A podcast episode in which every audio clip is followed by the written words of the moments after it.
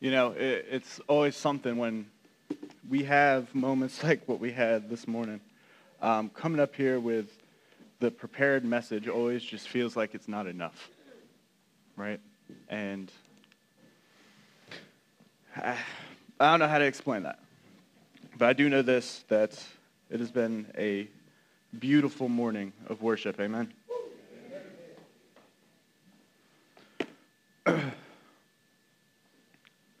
But as you can see in your bulletin, uh, my initial plan was to jump through the first 26 verses of uh, chapter 1 of, or chapter 21. I can't even get my mind straight after all that.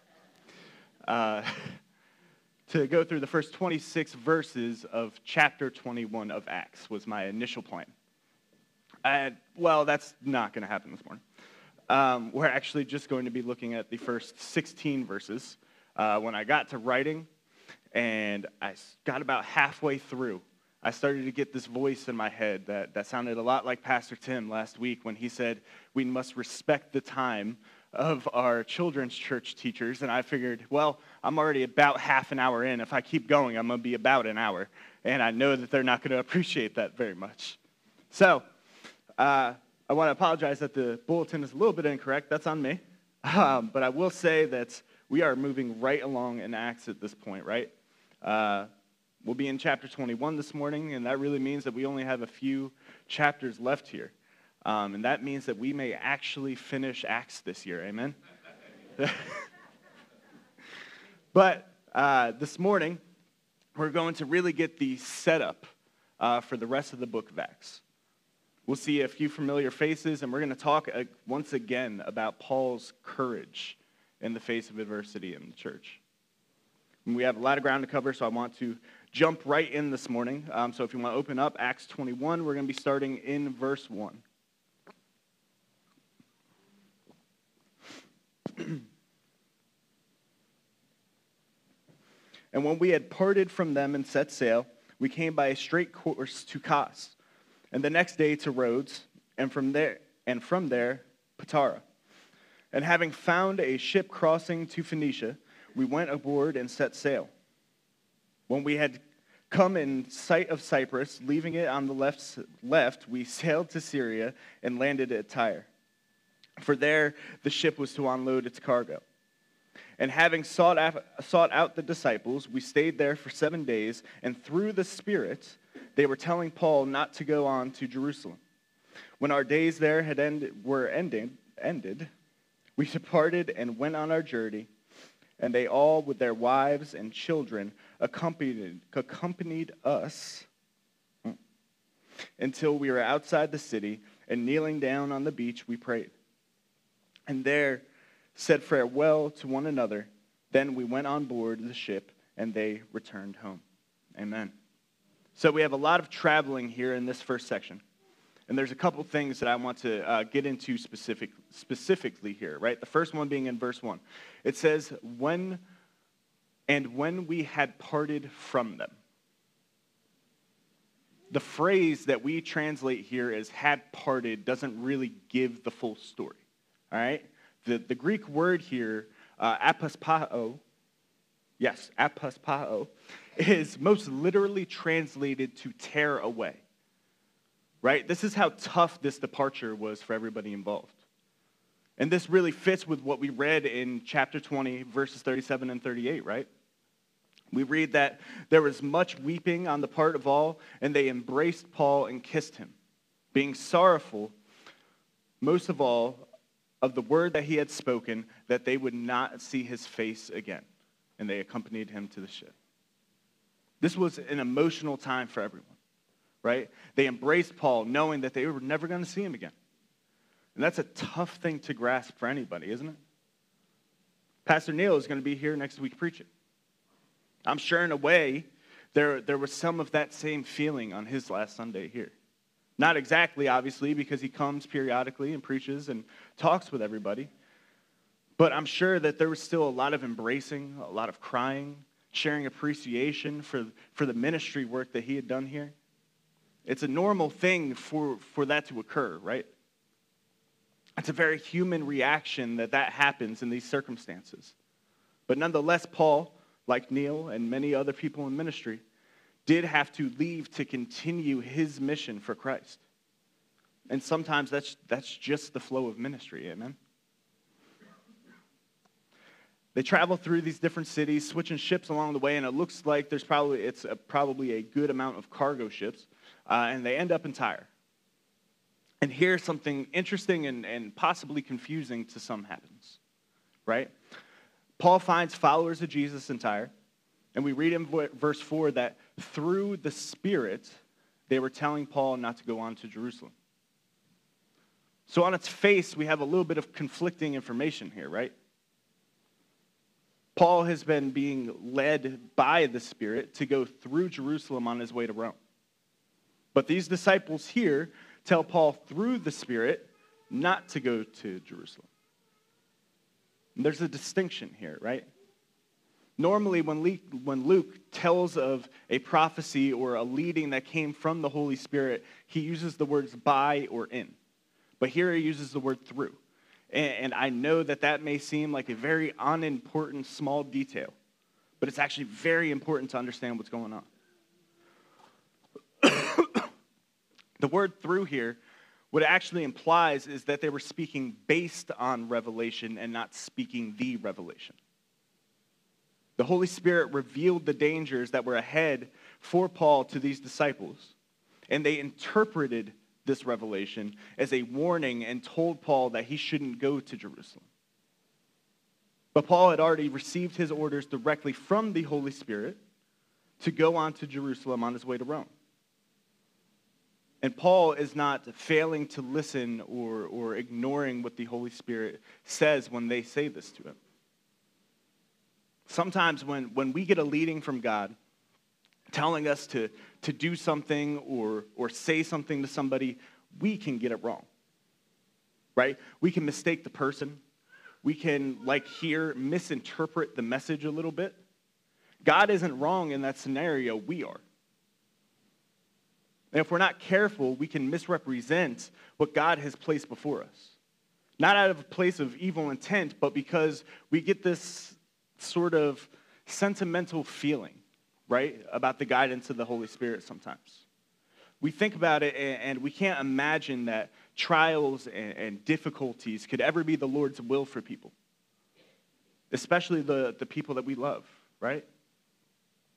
So we, in our human nature, will, will try and shield people from those things because we think that it's just not possible that that would be inside God's will. My friends, that's wrong sometimes God is going to call us to suffer a little bit. That's just what it is. No matter what, what your favorite uh, TV preacher may tell you, God is not only concerned with you being happy, healthy, and wealthy. Amen? Trials, tribulations, and sometimes pain are the path of the Christian life. We don't like to hear that as 21st century Christians in America, but it's the truth.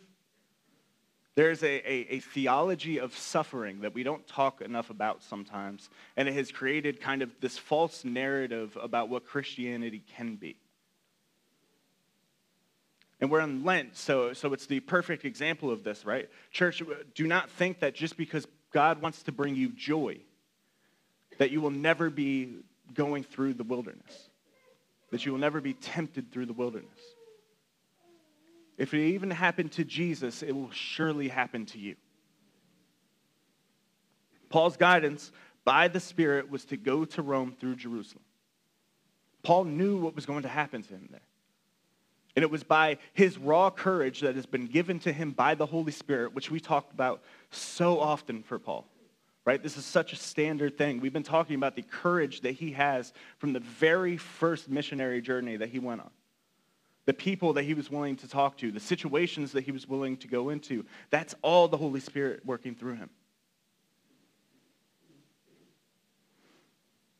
He moved ahead, accepting this counsel, but, but not turning away from his clearly set course, no matter what was going to happen to him. And we can only pray for that type of courage. And notice here, this didn't cause any division between these brothers. It says here in verse 5 When our days there ended, we departed and went on our journey, and they all, with wives and children, accompanied us until we were outside the city. And kneeling down on the beach, we prayed and said farewell to one another. That's beautiful. They still all prayed together and loved on one another, with whole families included as Paul left the city. Because even though that there was a disagreement, and I'm sure it was a major disagreement in the end, they were still family in Christ. And that's the way it should be, amen? Let's continue on here, uh, verses, starting in verse 7. When we had finished the voyage from Tyre, we arrived at Ptolemais, and we greeted the brothers and stayed with them for one day. On the next day, we departed and came to Caesarea and we entered the house of Philip the evangelist, who was one of the seven, and stayed with him. He had four unmarried daughters who prophesied. While we were staying for many days, a prophet named Agabus came down from Judea, and coming to us, he took Paul's belt and bound his own feet and hands and said, Thus says the Holy Spirit. This is how the Jews at Jerusalem will bind the man who owns this belt and deliver him over to the Gentiles. When we heard this, we and the people, when we heard this, me, we and the people urged him not to go up to Jerusalem. Paul then answered, What are you doing, weeping and breaking my heart? For I am ready not only to be imprisoned, but even to die in Jerusalem for the name of the Lord Jesus. And since he could not be persuaded, we ceased and said, Let the will of the Lord be done. Amen. Some more traveling here. Uh, but we also see a, a, a, few familiar names, right? Philip and Agabus. You realize, you'll possibly remember Philip from Acts chapter 8 baptizing the uh, Ethiopian eunuch. Chapter 8 also tells us that after Philip's help in bringing this man to faith, that he preached through the coastal region and ended up in Caesarea and he's still there, and this has been about 28 years later. It says here that Philip was one of the seven. And You may remember from Acts chapter 6, uh, where the seven deacons were commissioned by the church to take care of the widows and distribute food in the community. Right? He has been a, has been a living out of his faith from the very beginning of the church we see that he was either already married or has since become married and has four daughters who, who prophesy. And there's some implications here about, about women in ministry, um, mainly that the Holy Spirit makes no distinction based on somebody's gender in the distribution of the spiritual gifts. We see that all over the Bible, right? It's the Galatians passage that myself and Pastor Tim have started quoting quite often recently, right? From Galatians 3. Uh, there is neither Jew nor Greek, there is neither slave nor free, there is neither male or female, for all are one in Christ Jesus. Amen. And there's prophetic witness to what we have here, right? Joel chapter 2, uh, 28 and 29. And it shall come to pass afterward, talking about the days of pity for Israel, that I will pour out my spirit on all flesh. Your sons and daughters will prosper shall prophesy. Your old men shall dream dreams, and your young men shall, shall see visions. Man, that shall see is throws me off every time. Even the male and female servants in those days, I will pour out my spirit. And there's massive debates in the church about what this means in relations to in relation to other texts that we see talking about women in ministry. But one thing is for certain both men and women are gifted by God for his mission in the church. Amen? We see another familiar face here in Agabus, right? This is the same Agabus from Acts chapter 11 that we read about that gives the, the prophecy of the famine that would hit the church in Jerusalem. And this was the, the first time that we had ever seen that different churches come together in action, right? And they gave what they were able to, to do to, to help people get through this famine, right? And that was about 15 years before where we are now. So he has a good track record with Paul and the others. But now he comes with, with another prophecy, and it is a, a prophecy that obviously nobody wanted to hear, right? Let's look at it real quick again, verse 11. And coming to us, he took Paul's belt and bound his own feet and hands and said, Thus says the Holy Spirit, this is how the Jews at Jerusalem will bind the man who owns this belt and deliver him in the hands of the Gentiles. We have another massive warning about what's going to happen to Paul in Jerusalem. And like many of the prophets of the Old Testament that we see, Agabus actually acts out this prophecy with Paul's belt, bounding his hands and feet, telling Paul and the others that the Jews will give him over to the Gentiles, meaning the Roman authorities. This struck some fear into the people around him, as I'm sure it would any of us, right? It says here in verse 12 that they urged Paul not to go to Jerusalem. Some translations uh, ple- put it as they pleaded with Paul not to go. Others say that they begged Paul not to go. This was a very real and very scary situation to them. And Paul comes back in a very emotional way, right? A very emotional reaction. He says, What are you doing, weeping and breaking my heart? For I am, not, for I am ready not only to be imprisoned, but even to die in Jerusalem for the name of the Lord Jesus. That is so powerful. Paul is ready to die for the cause of Christ. He says this in other places in his writings, right? Philippians uh, chapter 1. It is my eager expectation and hope that I will not be at all ashamed, but that with full coverage now, full courage now, we're not talking about car insurance, um, as always, Christ will be honored in my body, whether by life or by death.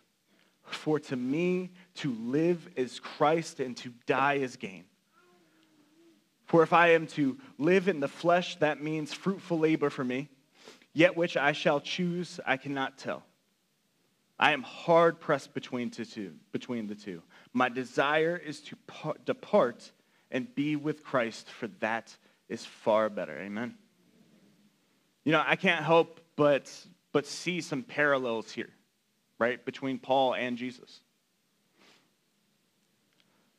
It's very similar to, to what we read in, in Matthew 16, right? It's right after uh, Peter confesses that Jesus is the Christ, right? And it says, From that time, Jesus began to show his disciples that he must go to Jerusalem and suffer many things for the elder, from the elders and the chief priests and the scribes, and be killed, and on the third day be raised. And Peter took him aside and began to rebuke him, saying, Far be it from you, Lord this shall never happen to you. But he turned and said, Peter, get behind me, Satan. You are a hindrance to me. For you are not setting your mind on the things of God, but on the things of man. Amen. Mm. See, Paul is living out the example that Christ put before him. And I'm sure that, that Paul has heard this story from when he was spending time in Jerusalem. He knows what has to be done for the further expansion of the gospel.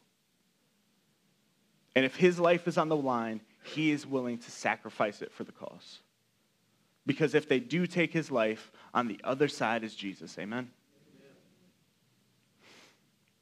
Verse 14.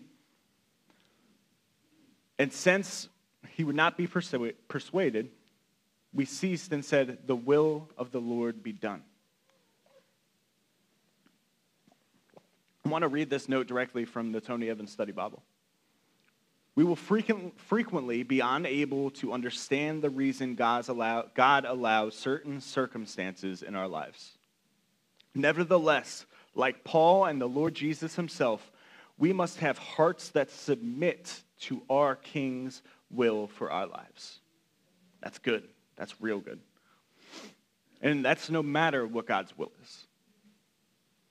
When we're reciting the Lord's Prayer and we say, Lord, your will be done, church, we should really mean that.